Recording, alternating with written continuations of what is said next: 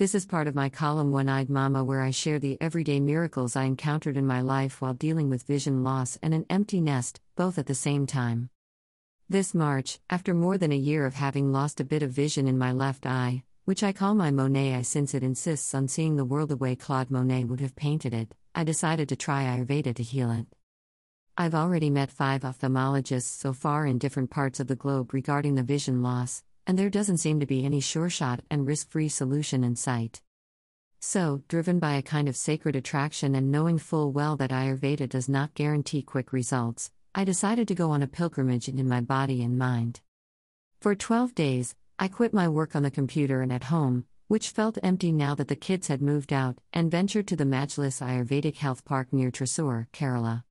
Ayurveda is such a way of life here that it's often the first resort for all kinds of ailments for locals, unlike for metro dwellers like me, who only consider natural remedies when all else fails.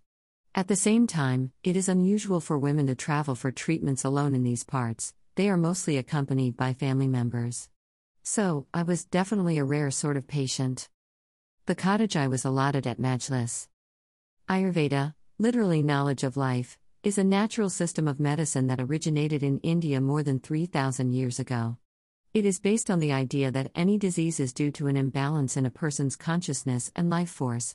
Treatment is always personalized based on each individual's constitution and elemental forces. There is no one size fits all solution. So, what works for me would not necessarily work for someone else. And even though I was seeking a solution to an eye problem, Ayurveda must still treat me as a whole being and not a sum of various parts. That is why it also requires a certain lifestyle, which, since it is not easy in big cities, can only be achieved by a visit to a retreat for a longer stretch of time. Dr. Krishnadas, the head doctor who runs Majlis, explained to me that there are three doshas Vata, Pitta, Kapha. Imbalance of these in one's body leads to disease. Kapha imbalances usually lead to problems in the areas above the throat, including respiratory illnesses. Pitta imbalances affect the torso area, and Vata issues affect the legs. Walking around the Majlis compound. Eye problems then fall in the realm of Kapha imbalance, which makes sense because I also have other minor issues that affect the top part of the body. While doing my initial checkup, Dr. Krishnadas was surprised to know only one of my eyes had vision loss. Normally, people have a problem in both eyes. It is rare to see this in only one eye unless there is an injury or wound, he said. The very first thought that rushed into my brain was, oh, thank God. I was awash in a wave of gratitude. What infinite grace. Even if I did have some old karma to pay off, at least I didn't have to go through injury or pain. The vision went away gently. What a stroke of good fortune. The conversation set the tone of my stay at Majlis and the themes of my many conversations with the sagely doctor over the next few days.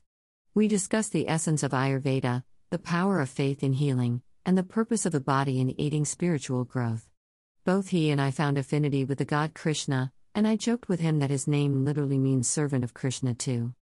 Dr. Krishnadas and me after one of my morning treatments.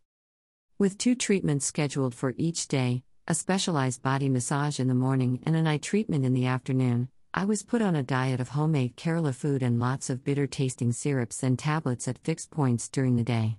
Routine was strictly followed by the clock, there was no room for digression or delay.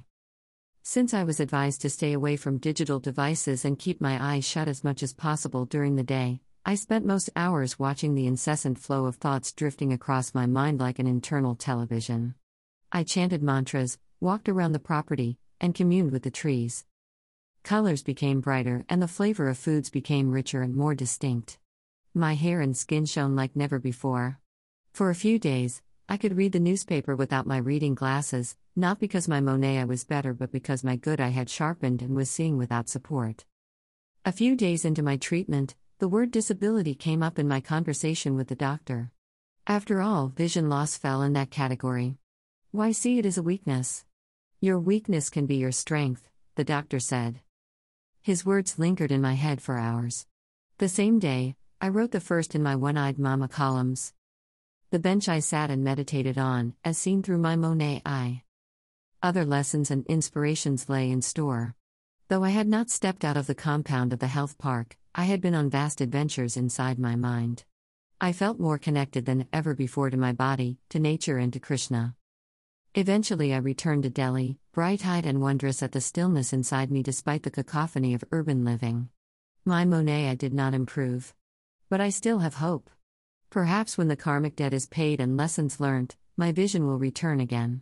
I am patiently holding on. In the meantime, I shall work on another kind of vision, drishti, looking more clearly inside me. Who knows, perhaps when one eye closes, another opens. Next up, One Eyed Mama has coffee with Osho.